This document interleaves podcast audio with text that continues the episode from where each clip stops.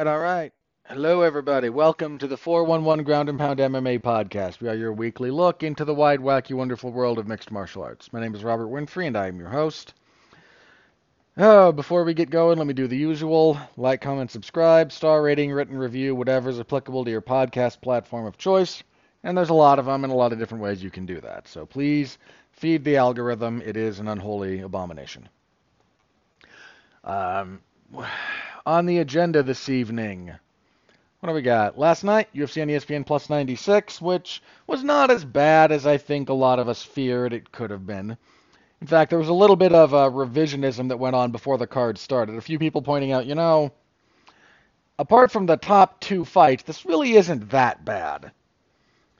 And I'm not saying that's incorrect, even. Um, problem is, you, the top two fights were the top two fights, and, well, we'll get to that. But we'll break down all of that.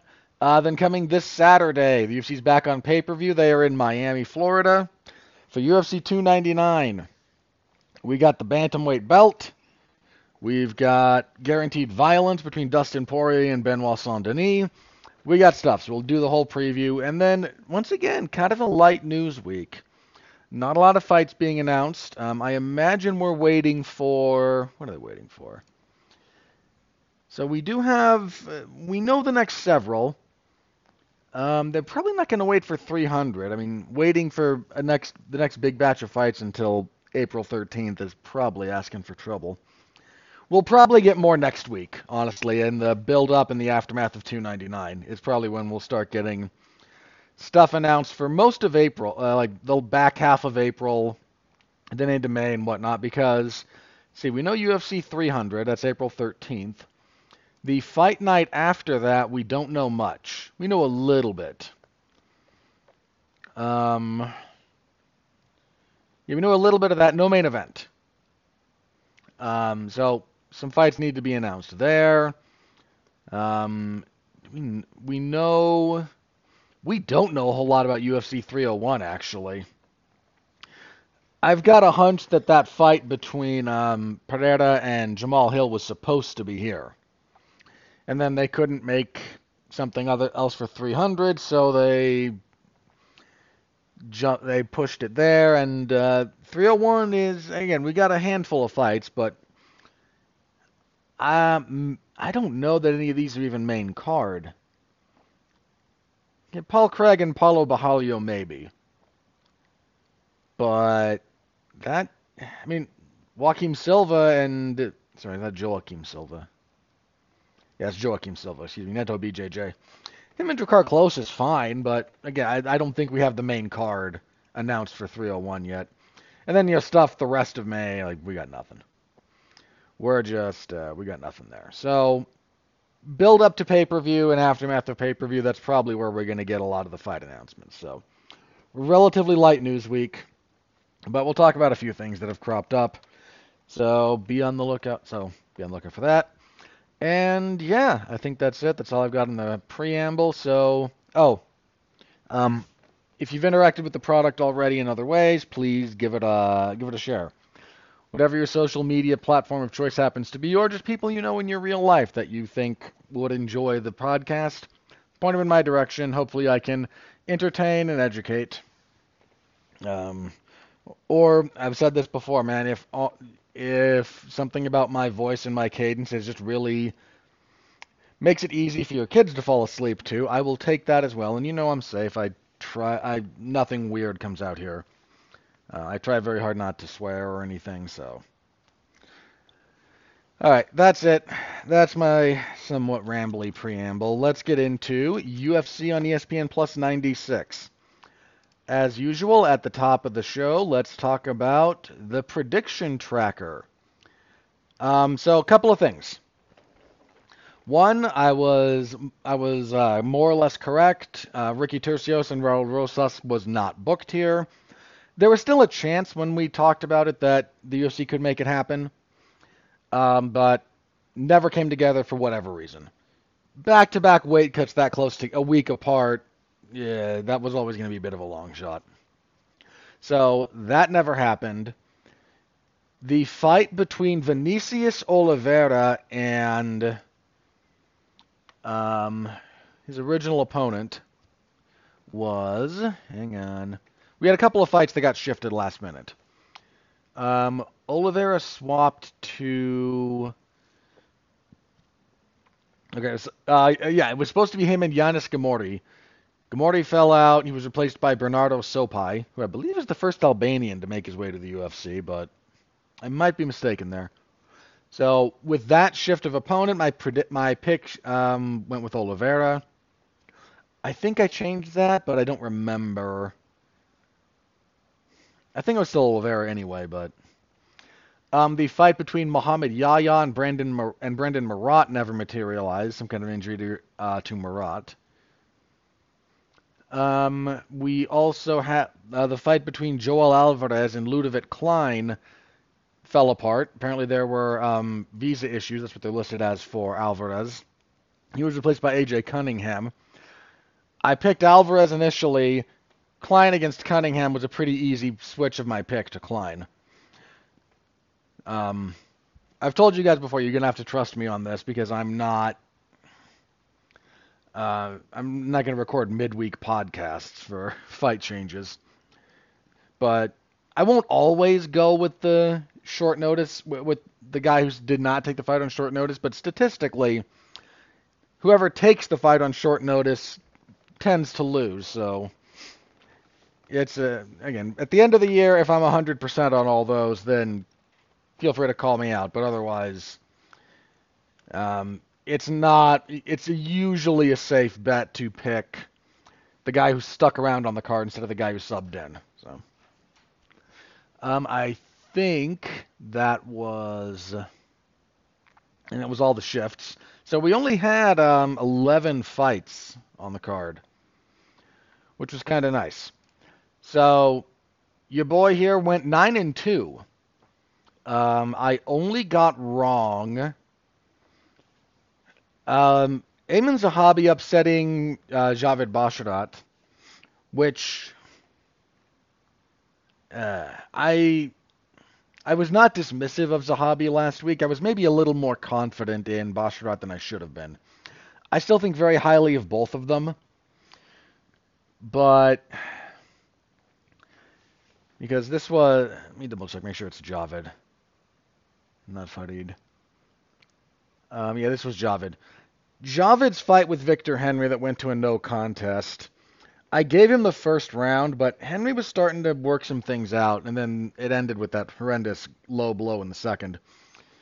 Um, should have been maybe a little bit more telling about...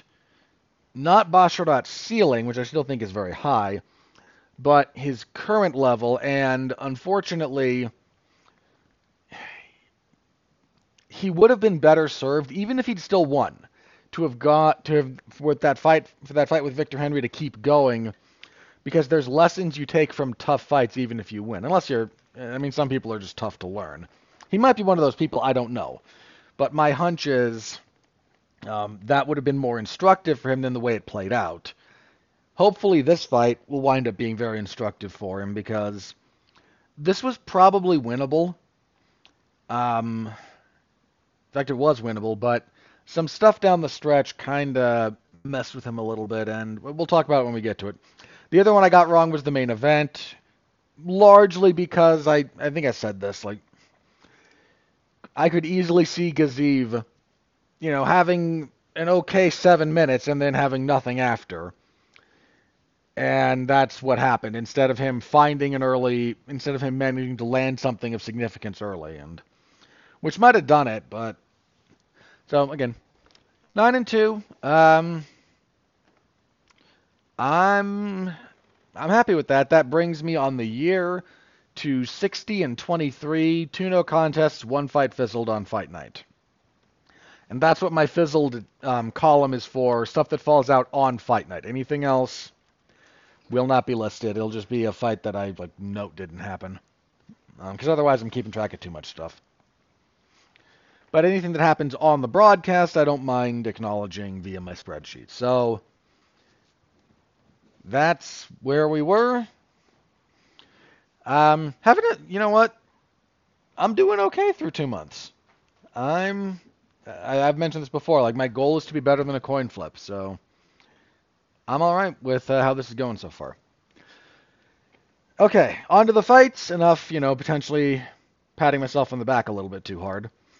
Main event, uh, Jairzinho Rozenstruik defeats Shamil Gaziev via T K O, um, doctor, referee stoppage between rounds four and five. Um, one judge gave Gaziev the first two rounds. I did not. I gave him the first. Did I? First, I will accept get going his way. I may have given it to him. After that, um, he started huffing and puffing. Rozenstruik just pretty decent, not even great circling, just moving enough to avoid this big lumbering bear. Peppering him with leg kicks, jabs to the face, jabs to the body, right hand to the body. Um, and then as it went on, just picking it up, more jabs, more jabs. Very traditional, deal with some pressure, establish your weapons, and then build on them until the other guy falls apart. Um... This, I can say the following, this should not have been the main event. Um, I would have preferred, let me tell you what the main event should have been. The main event should have been Muhammad Mokaev and Alex Perez, because I would have been very curious to see that go two more rounds. Instead, we got these lumbering C O two machines, because boy were they huffing and puffing. Just kind of meandering around. I'm being a little bit disingen, not disingenuous. I, I'm being a little bit insulting, and I'm, I apologize. It's more for comedic effect. Like, I'm well aware that either of these two guys, uh, they work very hard. Achieving success in the U F C means you have worked very hard. It, you cannot luck your way into that. Even if whether or not I like you as a fighter, whether or not what kind of a person you are, like you, you cannot backdoor your way into that.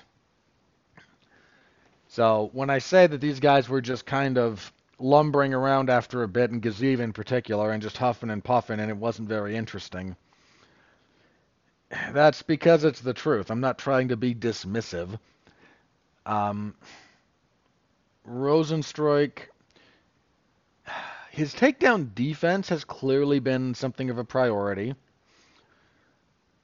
Because uh, he, he got taken down near the end of the first, and he didn't have anything off of his back. That's more troubling.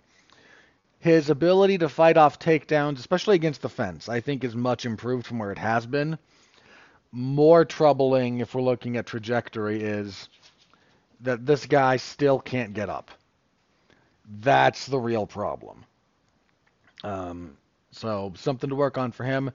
For Gaziev, just, he didn't have a lot of offense. He wasted a lot of time and energy clinching. Um, he didn't land a whole lot clean. And then, like a lot of guys of his size, you've got seven minutes ish. And then after that, you got nothing. So that's kind of how this played out. Um, I think of note, between rounds four and five, Gaziev told his corner he couldn't see out of one eye. Now, he's speaking, I think, Russian, because he's from Bahrain, so they might have a they might speak a different language. I'm not entirely sure. But he's speaking to his corner, and they're speaking in their native language. And the corner then, Mark Goddard's like, hey, wait, what did he say? The corner lies, because if he can't see, he can't fight. So Goddard, kind of sensing what's going on, says, no, no, no, no, no, we're not starting yet. Gets the translator over, I think. He says, no, you tell me exactly what he told you. Gets the doctor in to check on Gaziev, and he said, I can't see. I think it was his right eye, because he was eating a bunch of jabs. He was bleeding from the nose, mostly. His mouthpiece wouldn't stay in. So he said, yeah, you can't see out of that one eye. If you... Okay, and, you know, you got to wave it off at that point. Really well done by Mark Goddard handling all that. Um, not that he cares about my opinion of him, but big thumbs up on that job. So heavyweight continues to not be great. Um, and we'll see what happens. I think um, in the aftermath, Rozenstruik said he wants to fight, um, was it July? I think it was July he mentioned. No opponent, but that's that's kind of the timetable he's got in mind, another couple of months. So maybe June. I don't know. We'll, we'll see. But, uh, you know, he, he pretty badly needed a win. That guy has been on the wrong end of some pretty rough fights recently, so good on him. Your co-main event sucked out loud. Um, Vitor Petrino defeats Tyson Pedro, two thirty twenty-seven and a twenty-nine twenty-eight. Nothing really happened here. A lot of circling, some leg kicks, some jabs, clinching. Um, no issue with Petrino taking it. This fight, again, just kind of sucked. Um, more interesting than anything that took place in the cage. After the Tyson Pedro retired after this fight, and then at the post-fight presser expressed his somewhat dire financial situation. Yeah, I'm going to get back on my uh, soapbox again for just a minute here. Tyson Pedro has been in the U F C since two thousand sixteen. Okay? Now, he's had his ups and downs. But he's been in the U F C since two thousand sixteen. And for the last few to several years, he's been ranked. He's been a top fifteen fighter in the U F C for, again, a few years. Quite a few. Maybe quite a few at this point. And he's out here saying, I'm probably going to have to mug someone in the parking lot after this has all been said and done.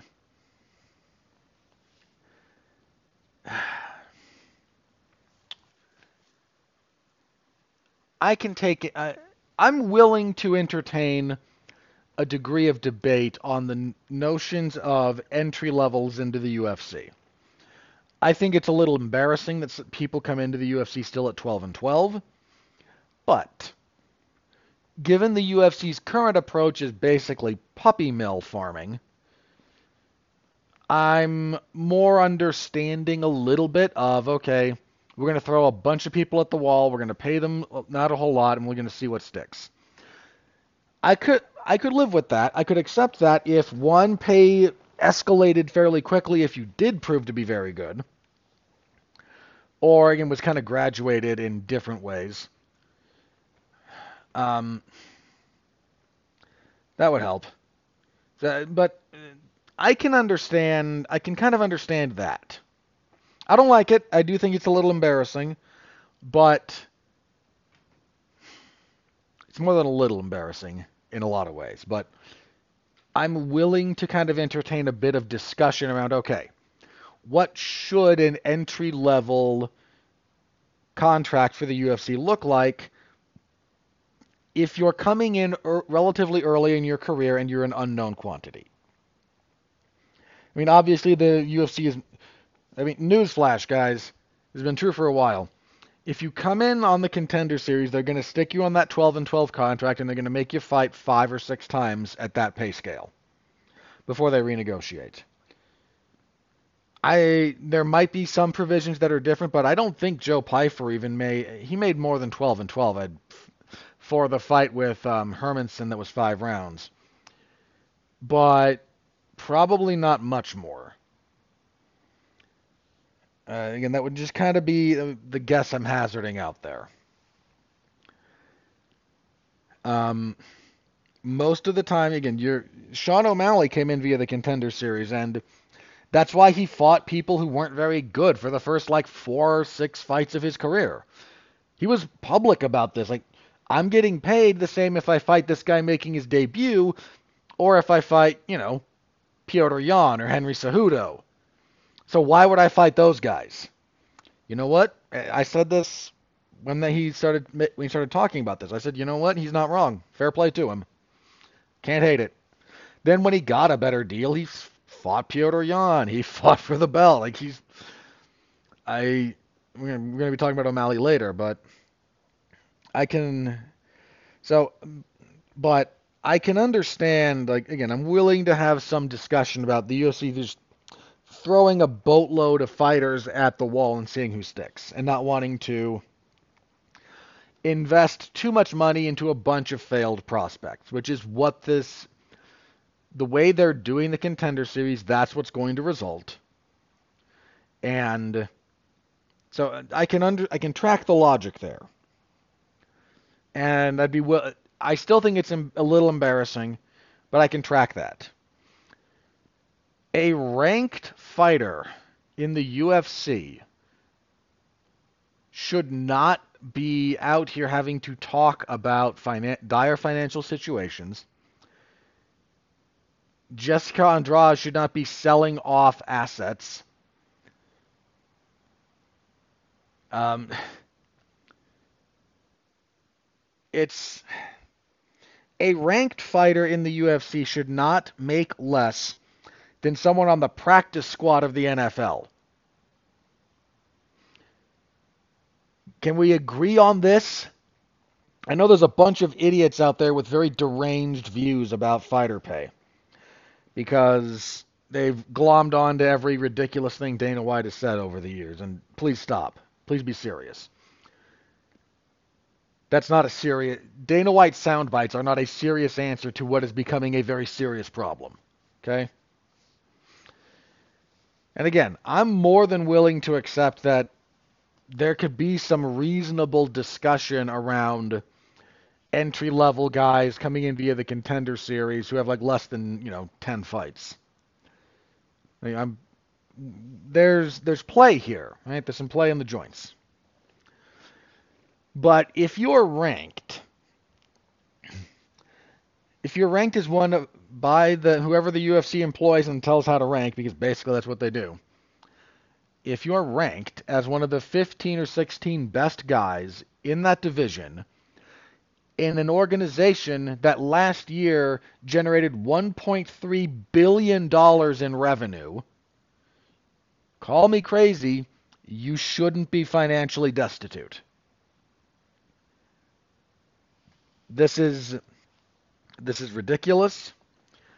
It's embarrassing, and for some reason, nothing's being done. I shouldn't say for some reason. I know why there's nothing being done about it, because this allows for the maximal profit margins for executives and for the ownership that is still paying off debts. But this is the problem. That is all coming at the expense of the fighters. And it's uh, it's ridiculous. It just is. I know, again, I know a lot of people get a little bit upset, like the guys coming in at ten and ten or twelve and twelve. I do think that's a little embarrassing for a one point three billion dollars revenue generating entity. A little bit. I mean, you guys make three hundred million dollars a year guaranteed from E S P N for putting on thirty fight nights. That's not even counting the pay-per-views, mind you.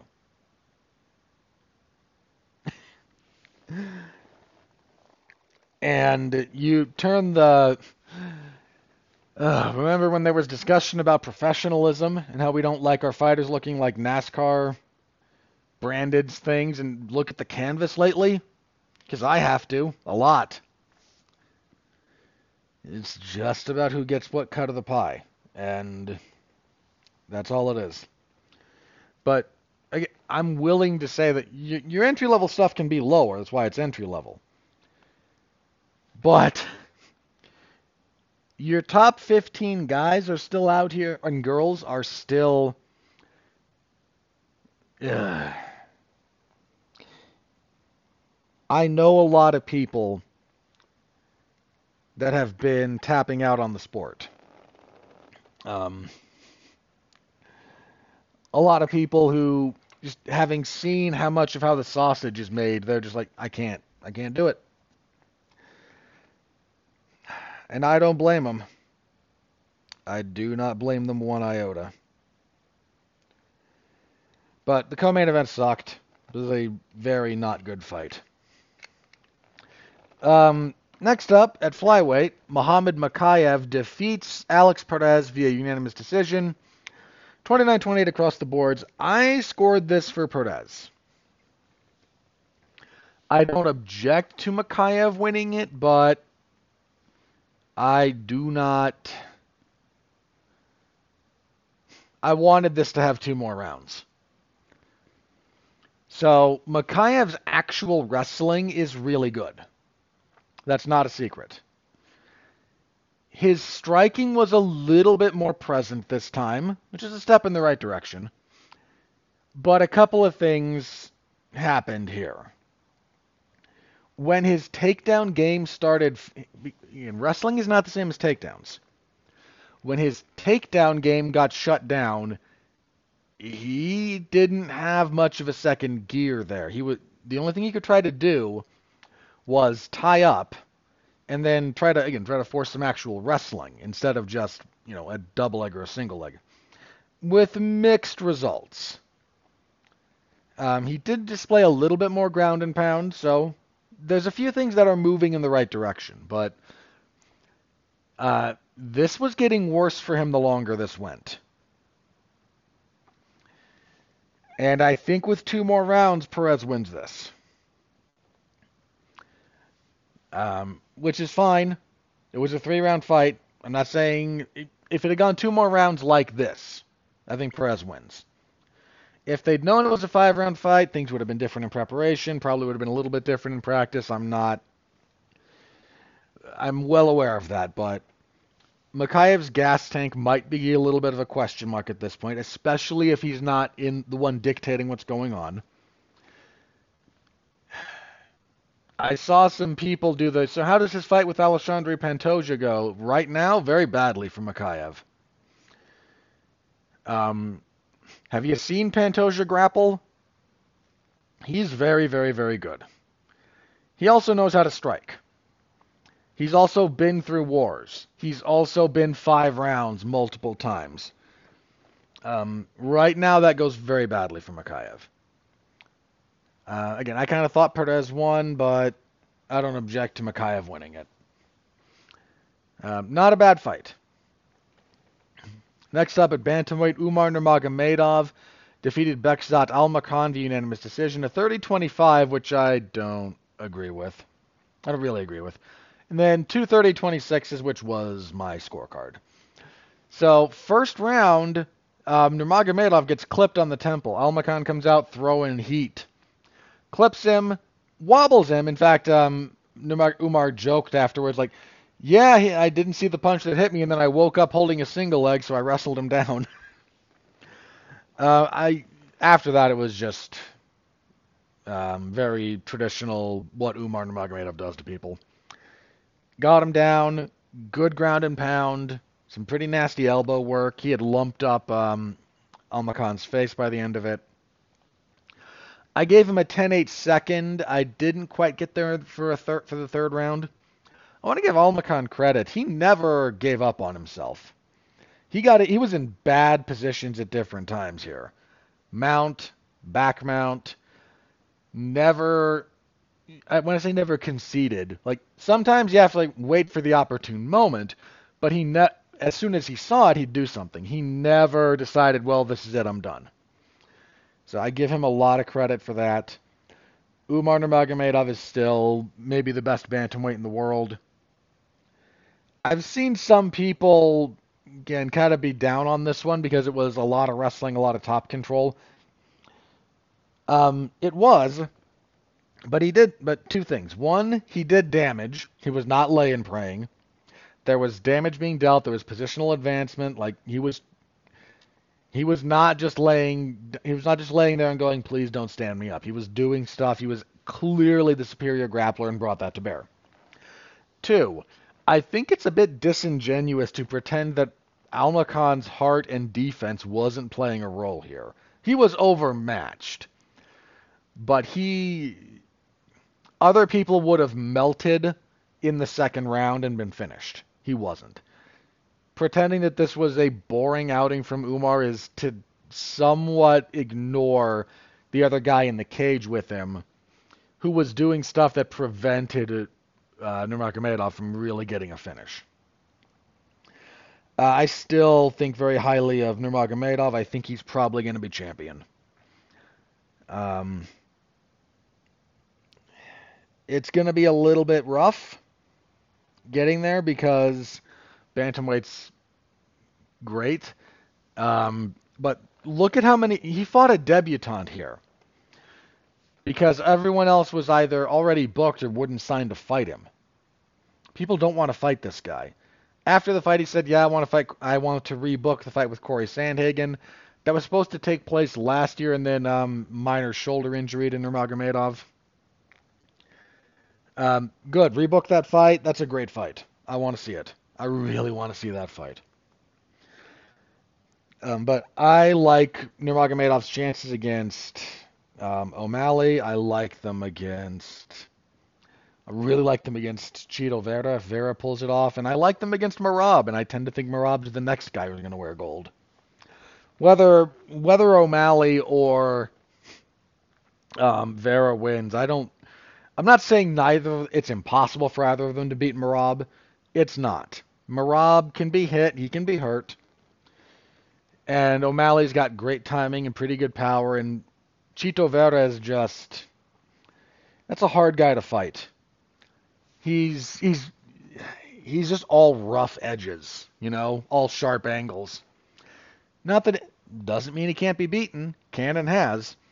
But that's a rough fight. But I think Merab probably beats either of them at this point.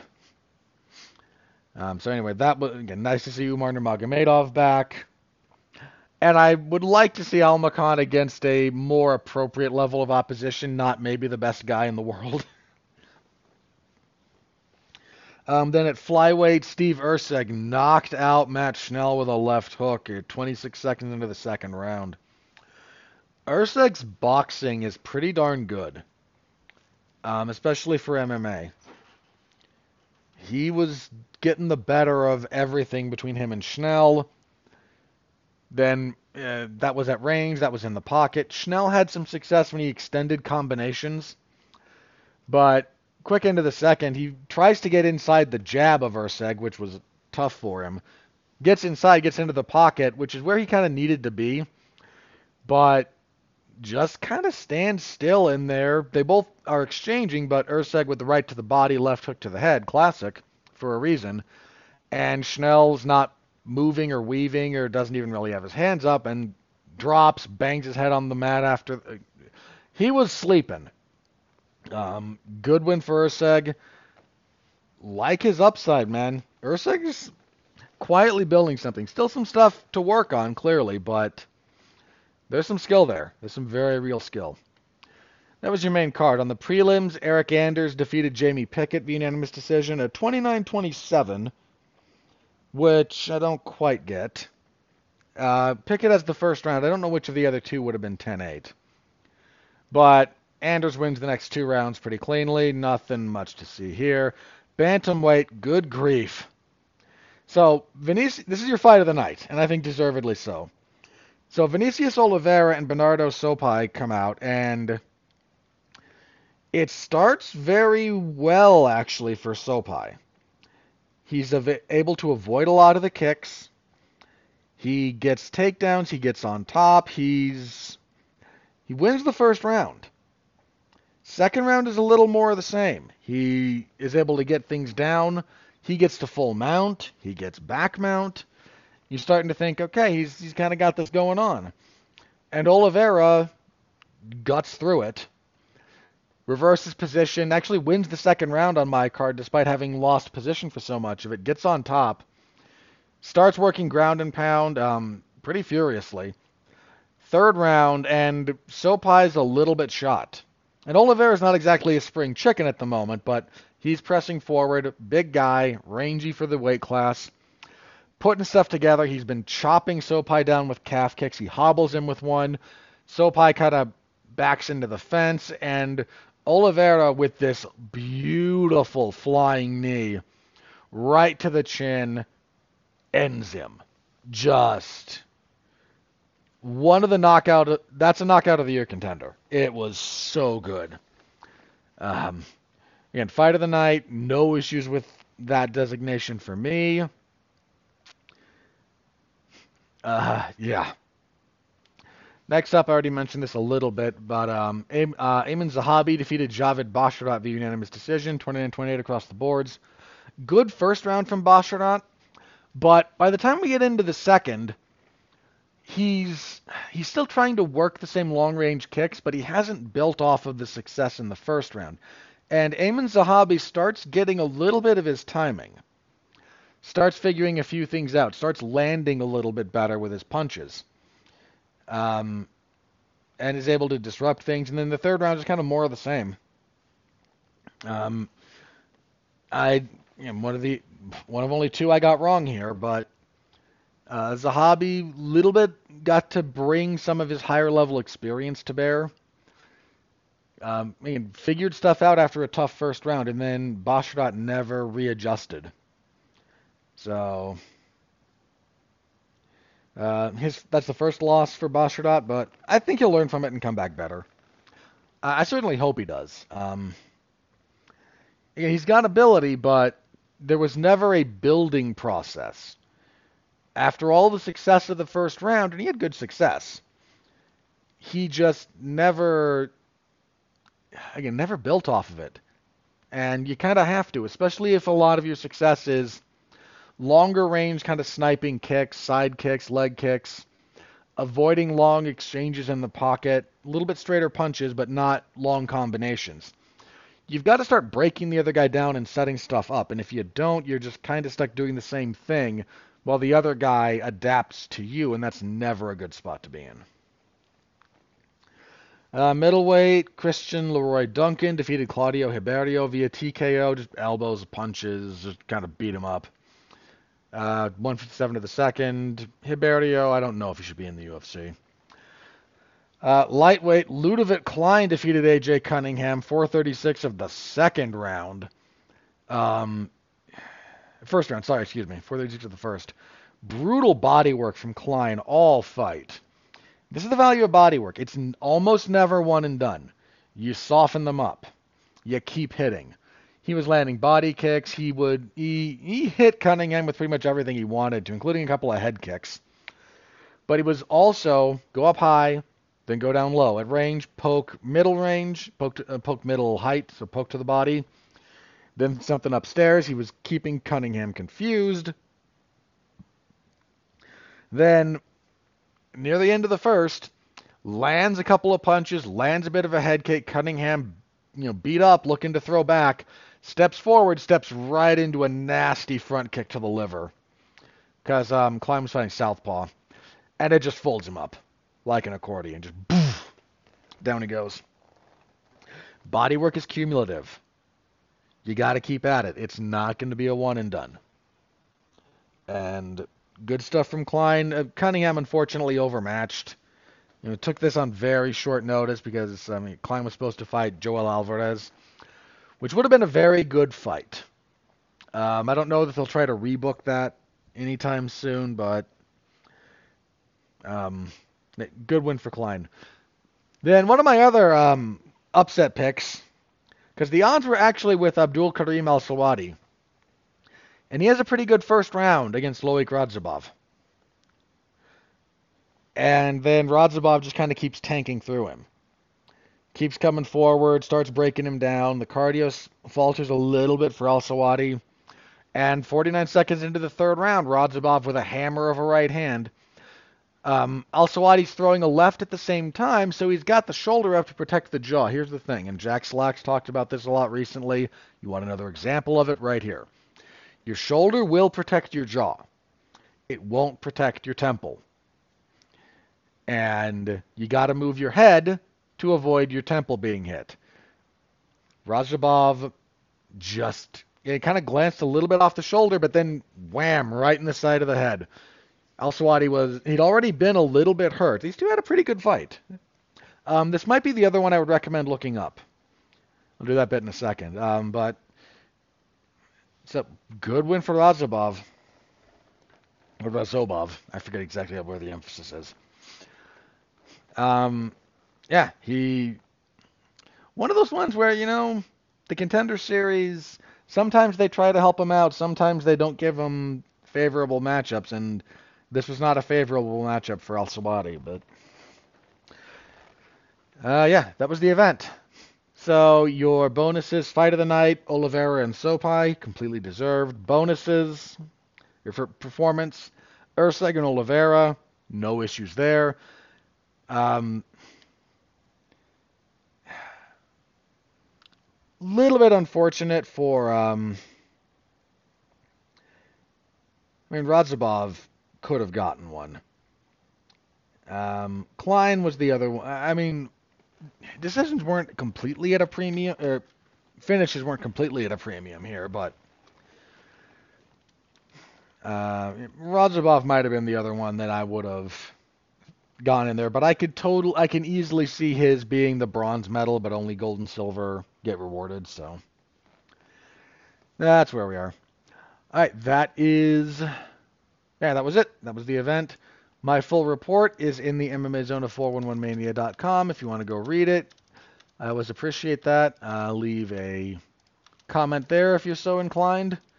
You don't have to, but I'd appreciate it. Um, I think that's it. So let's move on then, shall we? To U F C two ninety-nine. So I already mentioned it. The U F C, you know, was a quick that was a quick review. Not a lot to go in depth on there. Anyway, U F C two ninety-nine rematch between Sean O'Malley and uh, Marlon Vera. I believe he's still the only guy that's beaten O'Malley. Um, I still thought I thought Petr Yan should have won that, but um, what are you gonna do? Wait, the U F C gave his knockout of Aljamain Sterling a performance of the year thing? What a load of crap.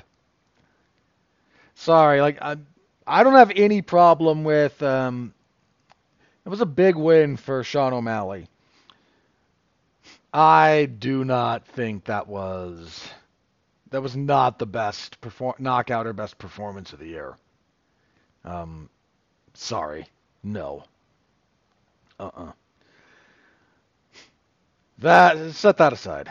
That's not really uh, here or there. So, main event, rematch, Sean O'Malley and Chito Vera.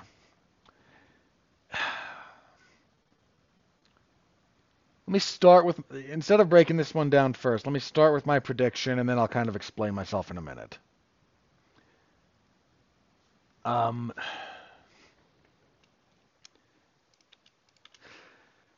I'm going with Sean O'Malley. Now, here's why. I'm not going... Uh, this is not a very big prediction. I am not very confident in this. Confident enough to make it, but I would not feel confident betting on the... I, I shouldn't say betting. Like, I don't gamble. But it's an easy. It's an easy way to express how I feel about this one, right? So, current odds for this one have O'Malley around minus three hundred. I don't like his odds that much. Now, that shouldn't be too much of a surprise, but that I'm not... Uh, they would not be that far apart if I were studying them. Marlon Vera is very good. He's good over five rounds. He brings a lot of power. He's not dealing with a guy who's going to try to wrestle him. I mean, he fought Corey Sandhagen to a split decision. I thought Sandhagen won that. I don't get, quite get the split, but he was competitive throughout. He beat up Rob Font over five rounds. In fact, that was another one of those fights where I think he was at a statistical disadvantage, but he just hit so much harder. Because Font had the same one of those things against uh, Jose Aldo, where he landed more, but Aldo just dropped him like in every round. Um. So I I take Vera very, very seriously. Five rounds with that guy is hard. He's just... He's just a rough fighter. He will rough you up. And I don't think O'Malley is, you know, fragile. He's got a good chin, O'Malley, but I might worry a little bit about some of his other... His body hasn't been tested. Now, some of that is his dimensions, because he's very long for the weight class. Um, the leg kicks, he's found a way to deal with them for the most part, but that's usually only if they're at range. Like, if... In combination, he can still get chopped at. And my man does not have very robust musculature on his legs, which Not the end of the world. You know, neither did John Jones, and he's the best ever, so. Um, take that for what it's worth. O'Malley's timing has come up a little bit. Couple of things, though. O'Malley likes to switch a lot, and one of the keys to troubling him is switching with him. And this tr- Petr Yan bothered him with this one. And I think the first time they fought, Vera bothered him with this one. O'Malley, I think he favors open stance. Yeah, he does. He favors open stance.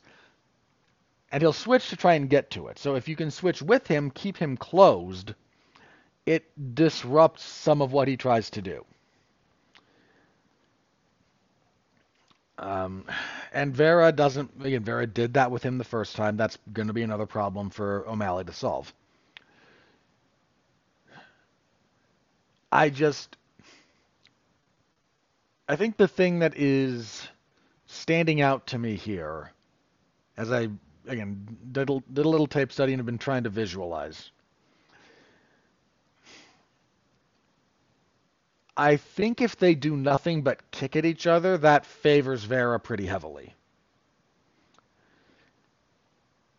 But I don't think that's all that's going to happen. I think Vera will have some success kicking.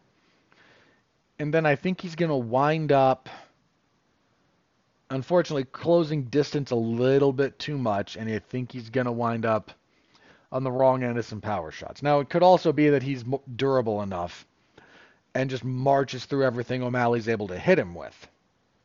His Vera is very durable. And I do think the longer this goes, the more it might shift towards Vera. But at the moment, I'm I'm going to give O'Malley the benefit of a few doubts here. And I'm going to go with O'Malley. And ultimately, though, I don't think it matters who wins this. I think Merab takes the belt off of either of them, but that's a whole other story, so I'm leaning O'Malley, and that's kind of where we are at the moment. But, dude, like plus two and a half, like two and a half to one on Vera. Again, man, if you don't mind losing, that's not, I don't think that is an accurate reflection of the most likely outcome. Just throwing that out there. All right, co-main event. Is this five rounds? Um, I don't know. If this is a five-round co-main event, which would be nice, um, it's not going to change my prediction. It would reinforce it, but I would feel if this were five rounds, I would feel more confident picking Dustin Poirier. I'm still picking Dustin Poirier, but here's the thing about this one. I, I have nothing but respect for Dustin Poirier's career. That man, he's this is his like thirtieth U F C fight, which is a rare number. He's been there forever. I mean, I mean he's been in the trenches. He debuted for the U F C in two thousand, um, excuse me, two thousand, yeah, eleven when the W E C folded. He came in and he stopped Josh Grisby from ever getting a title shot because he was supposed to. He knocked Grisby's mouthpiece out with that knockout. Um, went on a good winning streak. Lost to Chan Sung Jung in a fight that a lot of people like. Beat Jonathan Brookins. Lost a tough decision to Cub Swanson. Then went on another one a few in a row. Then lost to Conor McGregor. Then moved up to lightweight and went on his pretty big run there. But this is going to be this a little bit of a crossroads fight for Poirier. He's taken some, he's been in some wars, man, and that's fine. But that bill comes due. I mean, look, geez, just look at this guy's resume. All right, let me just let me run through the names he's fought in the U F C, if you don't mind. So Josh Grisby, Jason Young, Pablo Garza, Max Holloway, that was Holloway's U F C debut, the Korean Zombie, Jonathan Brookins, Cub Swanson, Eric Koch, Diego Brandao, Akira Korosani, Conor McGregor, Diego, then moves up to lightweight, so those were all featherweight, lightweight, Diego Ferreira, Yancy Medeiros, that was a tough... He won it, but that was kind of tough. Joe Duffy, that was a rough fight. Bobby Green, who he knocks out, gets knocked out by Michael Johnson. Majority decision over Jim Miller. He got his calf kind of torn up in that one. Goes to war with Eddie Alvarez. That ends uh, near the end of the second after an illegal knee. Beats Anthony Pettis in a pretty bloody affair. Goes to hell with Justin Gaethje. Goes back to hell with Eddie Alvarez. Wins both of those. Beats Max freaking Holloway for the interim belt. Gets choked out by Khabib. Oh, the horror. His fight with Dan Hooker is on the U F C's YouTube channel. This is the one they've released free for Fight Week, right? If you have not seen Dan Hooker versus Dustin Poirier from twenty twenty, go watch it. Thank me later. If you have seen it, watch it again. That fight is incredible. It is brutal. It is back and forth. It's, someone described it like watching a guy with a spear fight a guy with an axe. And they both could just take lumps out of each other. It is tremendous. Then he beats Conor McGregor twice. Knocks him out the first time, breaks his leg the second, gets a title shot, and loses to Charles Oliveira. Pretty tough fight. Then he has a blood and guts affair with Michael Chandler, because that's how Poirier fights. Then he has a rematch with Justin Gaethje, and he gets knocked out in the second round with a head kick. He's thirty-five. He's thirty-five with thirty-eight fights. And again, I think, what, thirty of those are in the U F C? This will be his thirtieth in the U F C. So twenty-nine right now. Like, you have to do nothing but give that man every ounce of respect he has earned. And I say this with respect, but that bill comes due. It just does. And Benoit Saint-Denis, I... there's so many people sleeping on him. There's a lot of people. I remember when this fight got announced. People posted some highlights of his fight, I think, with Elijah Zaleski dos Santos, and went, this guy's going to beat Dustin Poirier. Guys, if your only understanding of B S D here is that U F C debut, you are wildly, and I mean wildly, missing the point. This, there's a lot of guys who struggle to come back from a weird first impression, whether it's earned or not. And Benoit Saint-Denis was, he fought Z D S up at, again, welterweight, and lesser men would have been finished. He hung tough through that, and he lost that soundly. But he dropped back to lightweight after that, and he has done nothing but end people since. He is a violent fighter.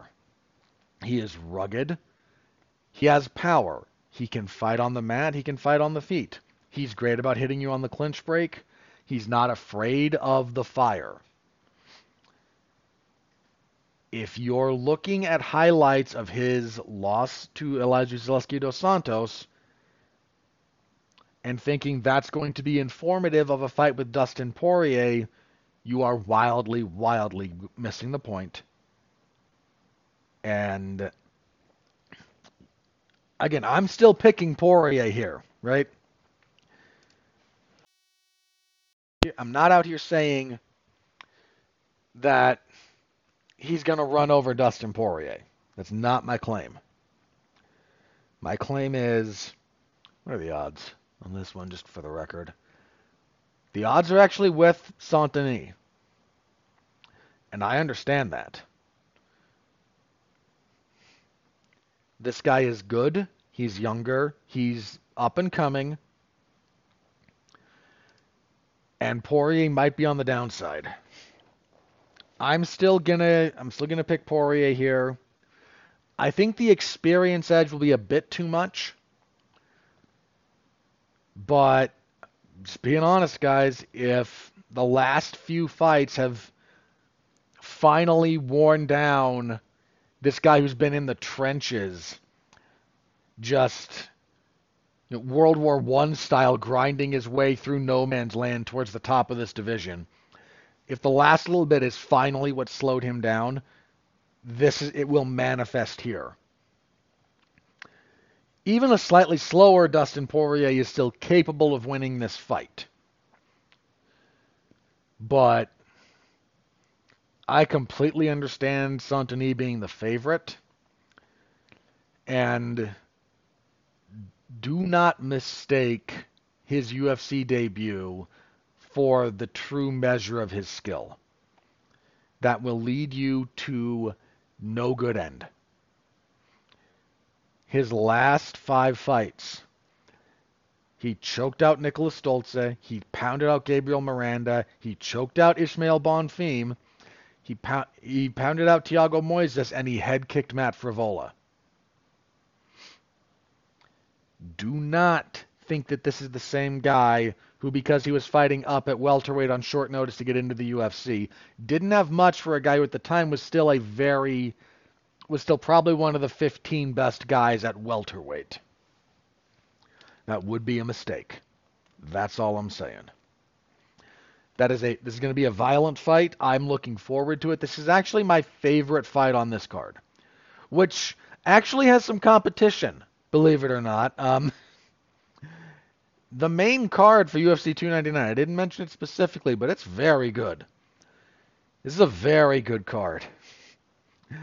Um, very good pay-per-view card. After that, yeah, there's, it's not bad beyond that. It's just not, you know, knocking your socks off. But there's nothing over welterweight on the main card. Bantamweight title fight, um, lightweight, two welterweights, another bantamweight fight. Um, I'm always happy about that. What do we, hang on, there are two heavyweight fights and one light heavyweight fight on the card in total. Well, shoot. Oh, well, nothing I can do about that. Um, anyway, but yeah, go, leaning towards Poirier just a little bit, but if I were braver, I would pick Saint-Denis, which is weird to say about the favorite. I know, I know that's weird to say about the favorite, but I'm not willing to write Poirier off just yet. And I think... I'm not going to write him off if he loses, because I think Benoit Saint-Denis is very good. But I just... I can see some of the danger signs, but I'm not willing... I don't think Poirier is too far down the path of being past it to still not be capable of greatness. So... Anyway, that's where we are there. Um, next up, the U F C debut of Michael Venom Page, who wasted about a decade in Bellator fighting cans. He's taking on Kevin Holland. This is an extremely um, favorable stylistic matchup for Page. Kevin Holland is probably not going to wrestle him down. He's probably not um, yeah, going to clinch with him. There might be some clinching, but I don't expect a whole lot. I mean, when I say that Michael Page wasted about a decade in Bellator, let me just... His Bellator debut was, yeah, in March of two thousand thirteen. And now, and then he left Bellator after beating Goiti Yamauchi with a nasty leg kick that, like, broke his kneecap in twenty twenty-three. He fought some good guys in Bellator. I, I don't mean to dismiss all of them. That knockout of Evangelista Santos when he caved his skull in, literally, um, that was great. But there's a lot of also, hey, here's Rudy Bears, here's Charlie Ontiveros, here's Jeremy Holloway. Then he gets a good enough run, then he gets knocked out by Douglas Lima, and we go back to him fighting nobodies. Right, Richard Kiley, Giovanni um, Melilio, Melio, Shinso Anzai was ancient at that point. Like, there was a lot of a. He probably should have lost. In fairness, he also probably should have lost that Fernando Gonzalez fight.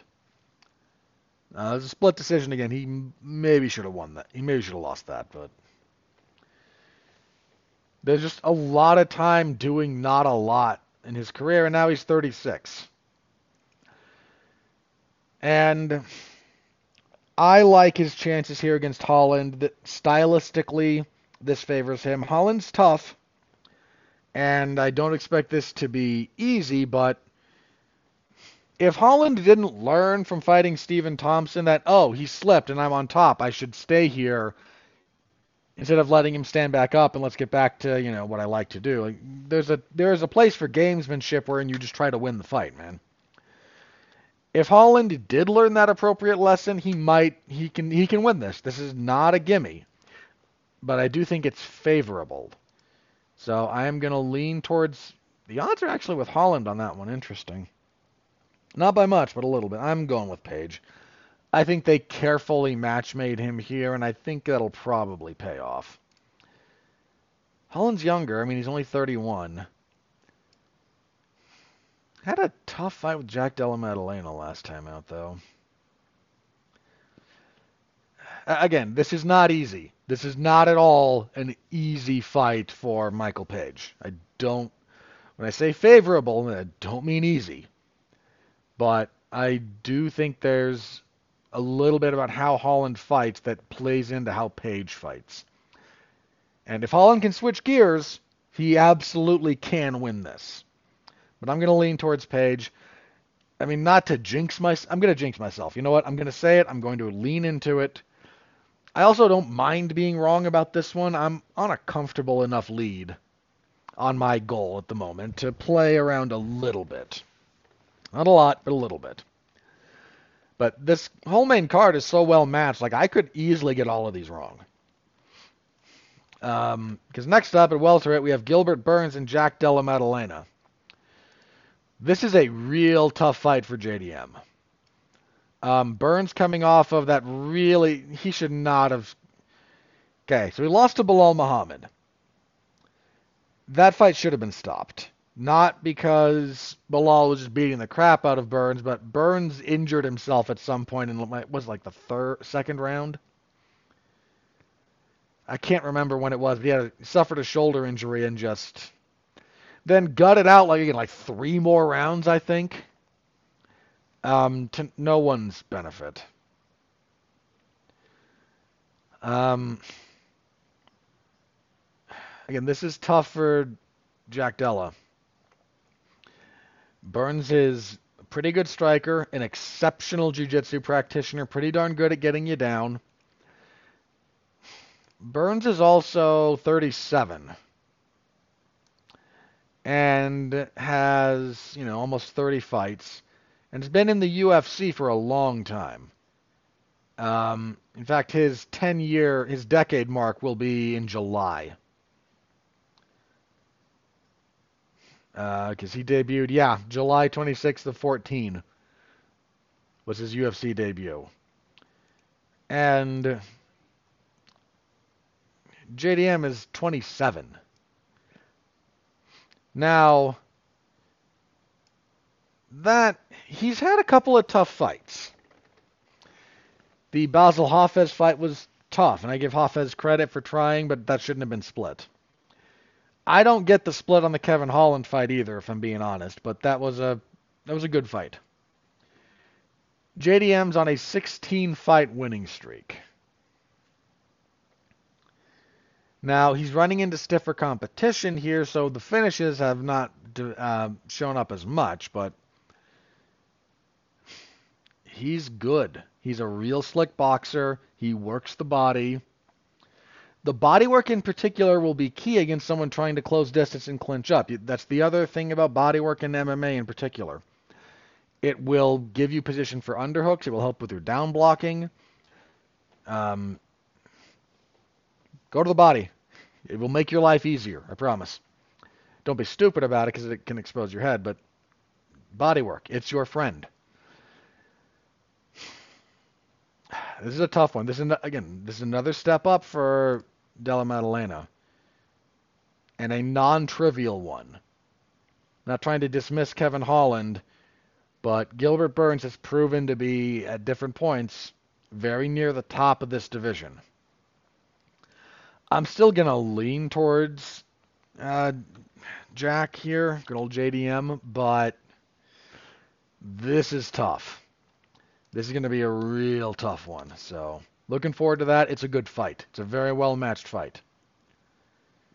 And lean ever so slightly towards J D M. And then kicking everything off on the main card, former bantamweight champion Petr Yan and Song Yadong. Yan's in a bit of a rough patch. He's thirty-one and has lost three in a row.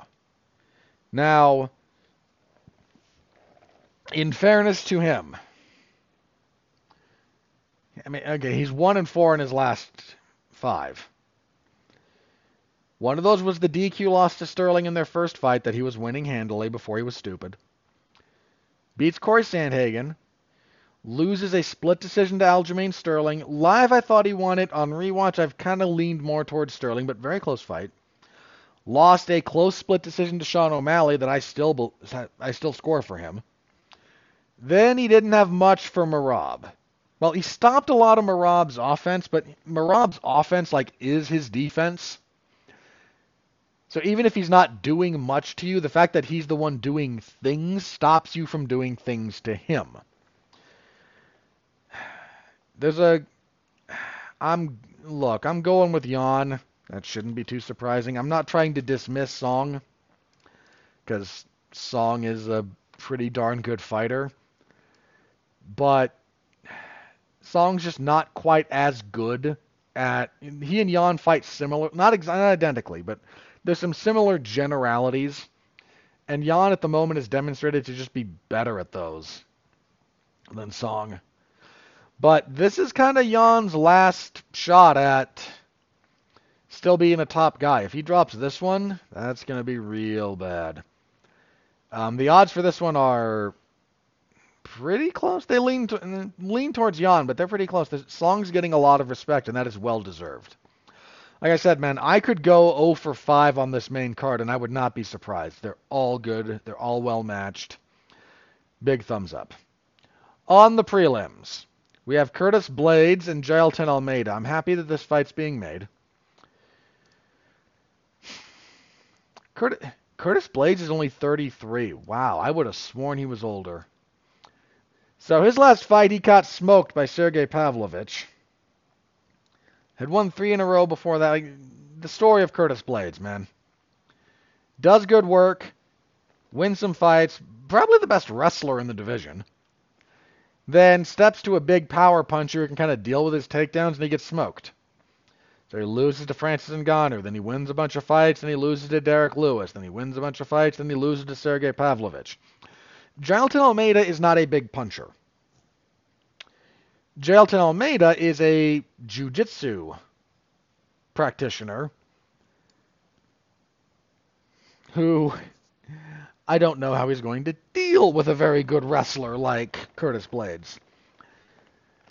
Now, Almeida has not lost in the U F C. In fact, he hasn't lost since two thousand eighteen. Um, he's coming off of a win over Derek Lewis, that one of the bizarrest fights you'll ever see. Like... Lewis is kind of doing, like, corpse guard. Just not doing much. But because he's not doing much, Almeida can't do much to him, and it's just, it's awkward. It's a very awkward fight. Um, if Almeida can get on top of Blades, that'll be a real problem for Blades. On the flip side, we don't know what happens to Jailton Almeida if his front kick to double leg, which is ninety percent of how he starts, that's what he does every time he starts a fight. He comes up, might show a jab, throws a front kick, tries a double leg. That's what he does.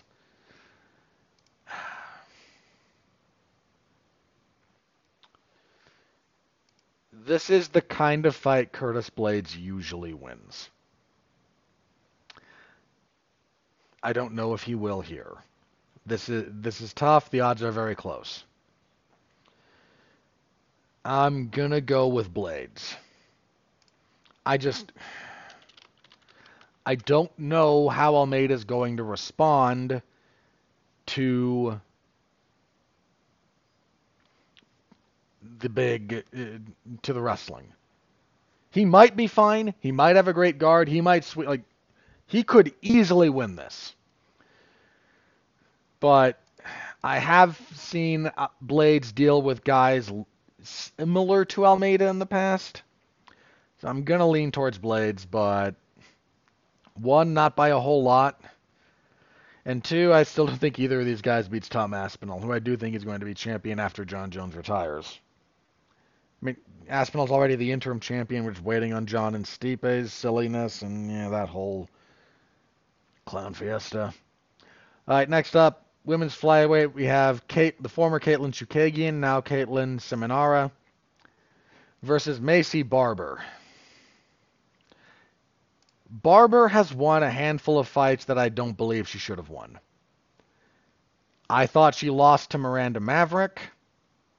Didn't get the scoring of that fight. I don't think she beat Andrea Lee. That was in March of last year.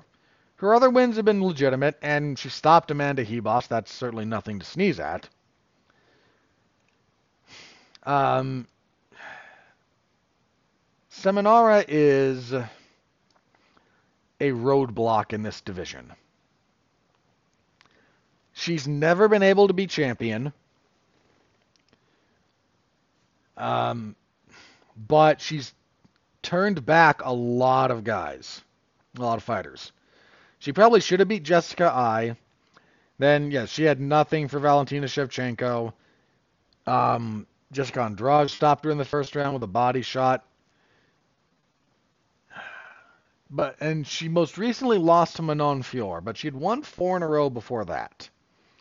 She'd turned back Cynthia Calvillo, Viviane Araújo, Jennifer Maia, and Amanda Hebos. She's still a very, very tough roadblock. I don't know that I've seen Barber be able to effectively handle her type of the, the challenges that she presents. Out of curiosity, the odds like Barber, and for understandable reasons. Like this, when the year's all said and done, like two ninety-nine is going to be the card that I look back on and go, "What am I thinking?" I'm pretty sure. I'm gonna go with Seminara here. I just... I don't know. I I respect Barber's game, but this is the type of challenge that she's either faltered against or been gifted decisions against. And I don't know that I've seen her have, have overcome that yet. Lightweight, great fight here. Love this one. Mateusz Gamrot and Rafael dos Anjos. Um, again, man, R D A, one of the greats. He's forgotten, but he's one of the greats. Uh, coming off a tough fight with Vicente Luque. He's back down at lightweight here after some time spent at welterweight. Gamrot, going to wrestle... Scrambly. Um, had that on his fight with Fiziev. Unfortunately, had the knee injury in the second round of Fiziev. Again, that really sucked because that was a good fight. It was starting to get going, too. Um, I don't know that at this point Dos Anjos can keep up with Gamrot on the mat the same way that like Benil Dariush did. Um, again, I have... You, I'm one of the few guys who's been out here for a while saying I, I really appreciate Dos Anjos and what he's done. This is a guy who should be studied. When it's all said and done, there's a lot about his game that is technically great. He should be the subject of tape study. He's also thirty-nine and will be forty later this year. Whereas Gamrot is thirty-three. And that that's a pretty big it's a pretty big jump. That's an important six years. It really is. So I'm I'm not dismissing Dos Anjos, but I do feel okay picking Gamrot here. Um, some places have... Ooh, some places are asking for trouble. Some places have Dos Anjos like plus three hundred. Um, I don't think he's that big a dog. See, bantamweight, uh, Pedro Munoz and Kyler Phillips. Interesting one here. Um, Phillips has only lost in the U F C to Howley and Paiva. That was a majority decision. Um, he also holds wins over Song Yadong and Hani Barcelos. Um, so he's pretty good. Munoz a bit more te- tried and tested, but also very spotty. I mean, okay. Here's his last handful of fights, and I understand the losses. So, loses to Aljamain Sterling, who would go on to become champion. Drops a split decision to Frankie Edgar, I thought he won. Beats Jimmy Rivera. Loses to Jose Aldo. Oh, the horror. Loses to Dominic Cruz. Oh, the horror. Um, is having a bit of a run. He and O'Malley were having a little bit of a... It was weird. Um, but uh, no contest because of an eye poke. He beats Chris Gutierrez, then he loses to Marlon Vera. So, oh no, you lost to, uh, like, four guys who have held gold. And then the guy now fighting for gold. Like, okay, you you took on a tough murderer's row there. So, respect. um... But he's trying to fight to maintain his position, whereas Phillips is trying to take it from him. Munoz, thirty-seven. Uh, bantamweight, that's rough. Phillips, only twenty-eight. Uh, that's kind of a big deal, but it could be the big deal in the wrong way.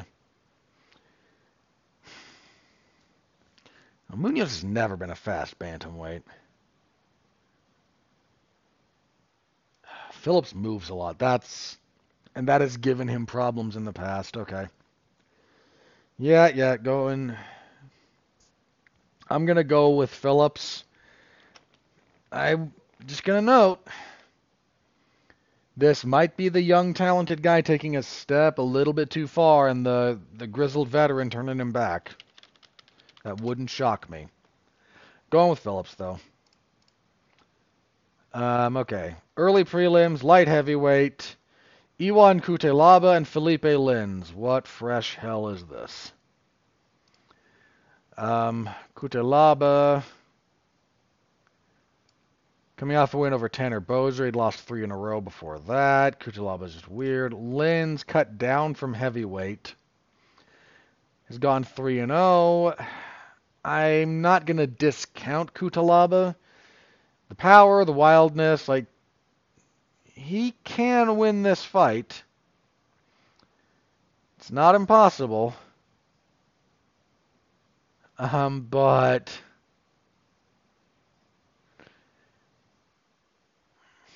I feel just... I feel pretty good picking Lins. Um, might be eating some crow on that one. But I'm okay with that at the moment. Uh, let's see. Middleweight, Michel Pereira, excuse me, Pereira, and Michal Oleksajuk. This is weird. So Pereira at middleweight, dude.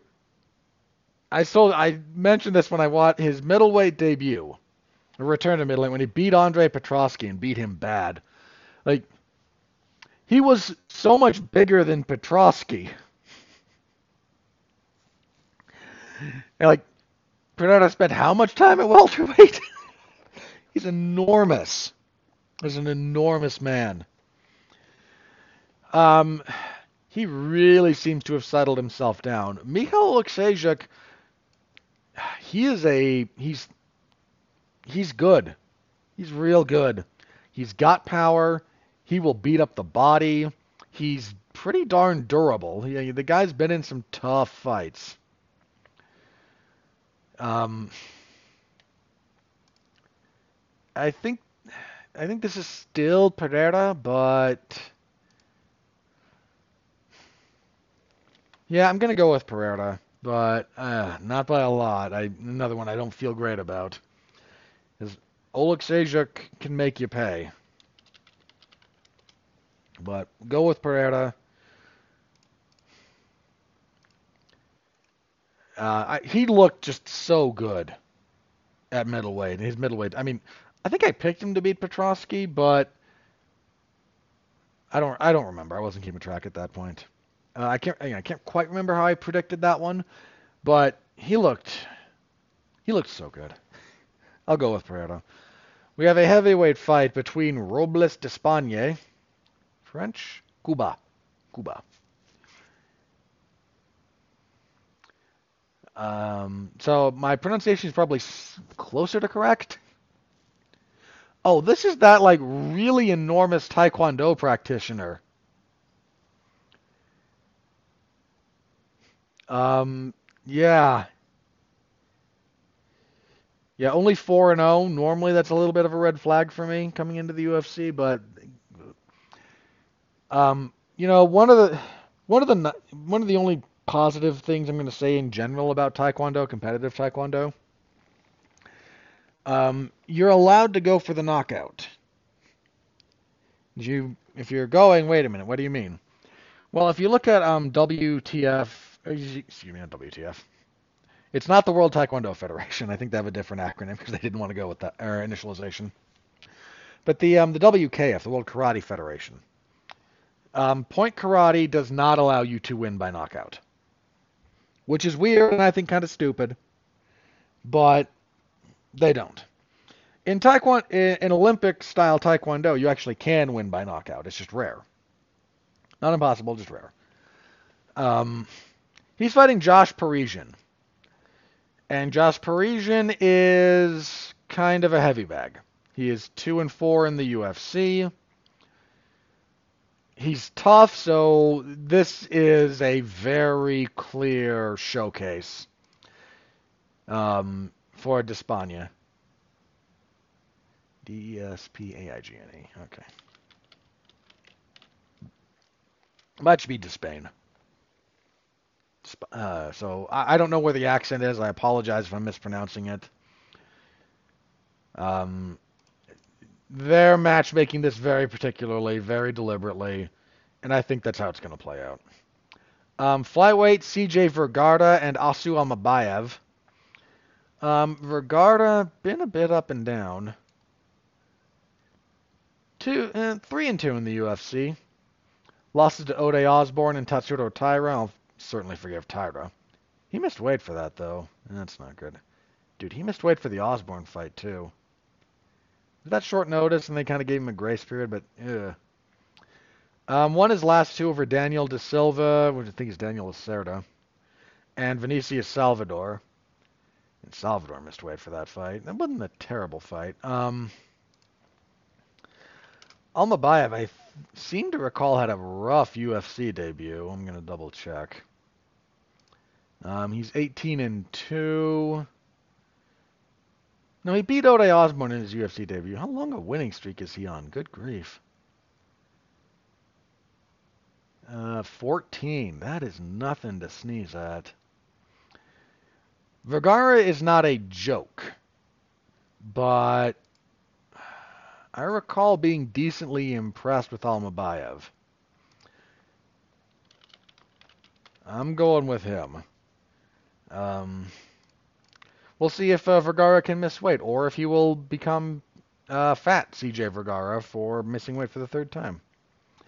Then kicking everything off, we have Joanne Wood and Marina Moroz. Um, I don't care about this fight. Wood coming off a split decision win over Luana Carolina. She'd lost three in a row before that. In fairness to her, I thought she beat Lauren Murphy. I did not think Murphy won that fight. Tyler Santos and Alexa Grasso both finished her, but I thought she beat Lauren Murphy. Um, Moroz, boy, has she been up and down. Two-fight losing streak. I mean, okay, Jennifer Maia, fair enough. The Carini Silva one was... Silva's actually shown some decent upside. Don't know how to feel about this one.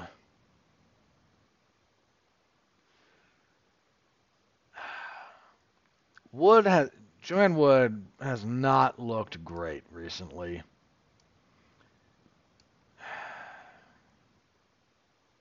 And you kind of go in life and death with Luana Carolina. Her submission defense is still kind of an issue, too. All right, let me... Eh, Morose, all right. I don't feel great about that, but that's where we are. And that's the card. So, Saturday, M M A Zone four one one Mania dot com. Stop by, say hello. I will be covering this live, start to finish, just like every time there's a U F C event. Um, or you can follow me along on Twitter if you don't want to... Uh, click over to the website. I'm at Winfrey M M A if you care. I'm a very benign follow, I promise. Um, yeah, that's how it's looking. I don't feel great about my picks this time, if I'm going to be honest. Uh, I have not yet dipped below the five hundred mark for any individual card all year. This one might do it. Um, it really might, but we'll find out. And if I do, then I do. I'm a big boy. I can take my lumps when I get things wrong. All right. Reset all of that. So here's the only little bit of news I have before I check Twitter and see what's up. But U F C two ninety-eight featured several rehydration violations. Was not aware this was a thing that was tested for, but... Apparently it was, and they went as follows. Um, Paulo Costa, finding ways to violate rules. Not surprising. Alexander Volkanovski, Ilia Topuria, Merab Dvalishvili, Jeff Neal, um, oh, Vera. That wasn't Marlon Vera. Other Vera. Shoot, hang on. Um, it doesn't matter that much, but I want to... get this right. Um, doo -doo -doo. Carlos Vera, who lost to Renya Nakamura. And then um, Danny Barlow. I don't know that anything will come of this. It just, you know, a little bit surprised to see that pop up on my news feed, but it did. So, again, we'll see what happens, if anything. But... Uh, worth noting, whatever the rehydration rules were in effect, um, bunch of guys either...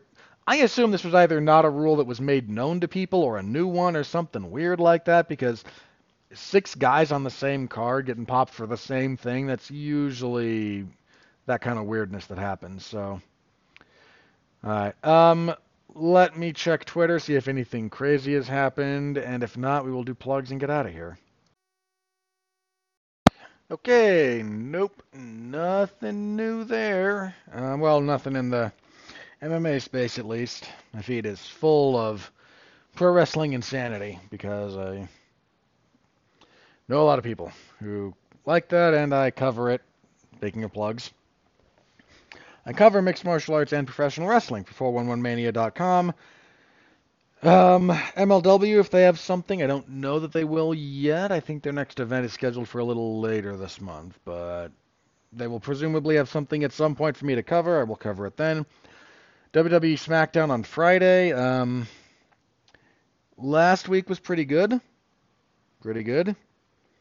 Um, apparently, the opening two segments... went like forty minutes overtime. Well, forty minutes might be a bit of a stretch. It took forty minutes. Wildly forced alterations down the rest of the event, but it's live. What are you going to do? Um, this Monday, Mark Radulich, Alexis Haina, David Wright, and myself will be talking about Dune Part two. Um, be nice to talk about a good movie that released this year. So tune in for that if you listen to, if you're interested in our discussions on movies over on Damn You Hollywood. Now, wherever you're listening to this, type in Damn You Hollywood. We'll probably come up. Uh, give that a listen again. I do that pretty much every week. Last week was our sort of medley of the Os- the Oscar Best Picture winners and some predictions for the different awards. This week, Dune two. So tune in for that. Next week, we'll be back here to review U F C two ninety-nine and... We will preview. Yes, March sixteenth. Yes, we will preview U F C on E S P N plus ninety-seven. Tai Tuivasa versus Marcin Taborda. Why? What is this card? Hold on. I'm going to, per usual, let's just take a second here. Tuivasa and Taborda. That's probably going to suck. Brian Battle and Angelosa. Okay. Ovin Saint Preux and Kennedy Zachukwu. That's probably not going to be great. Paniki and Zod and Macy Chasson probably sucks. Gerald Mershart and Brian Barberina. Maybe. Natan Levy, Mike Davis. Just going to do this. Chelsea Chandler. Yeah. Just not a lot here. There's not a lot here. Yeah, that's... Oh, boy. Back to the warehouse, right? All right. I'll, I'll see y'all next week. Thank you, thank you again for listening. I appreciate you all. Stay safe out there and continue to be well, be safe, and behave.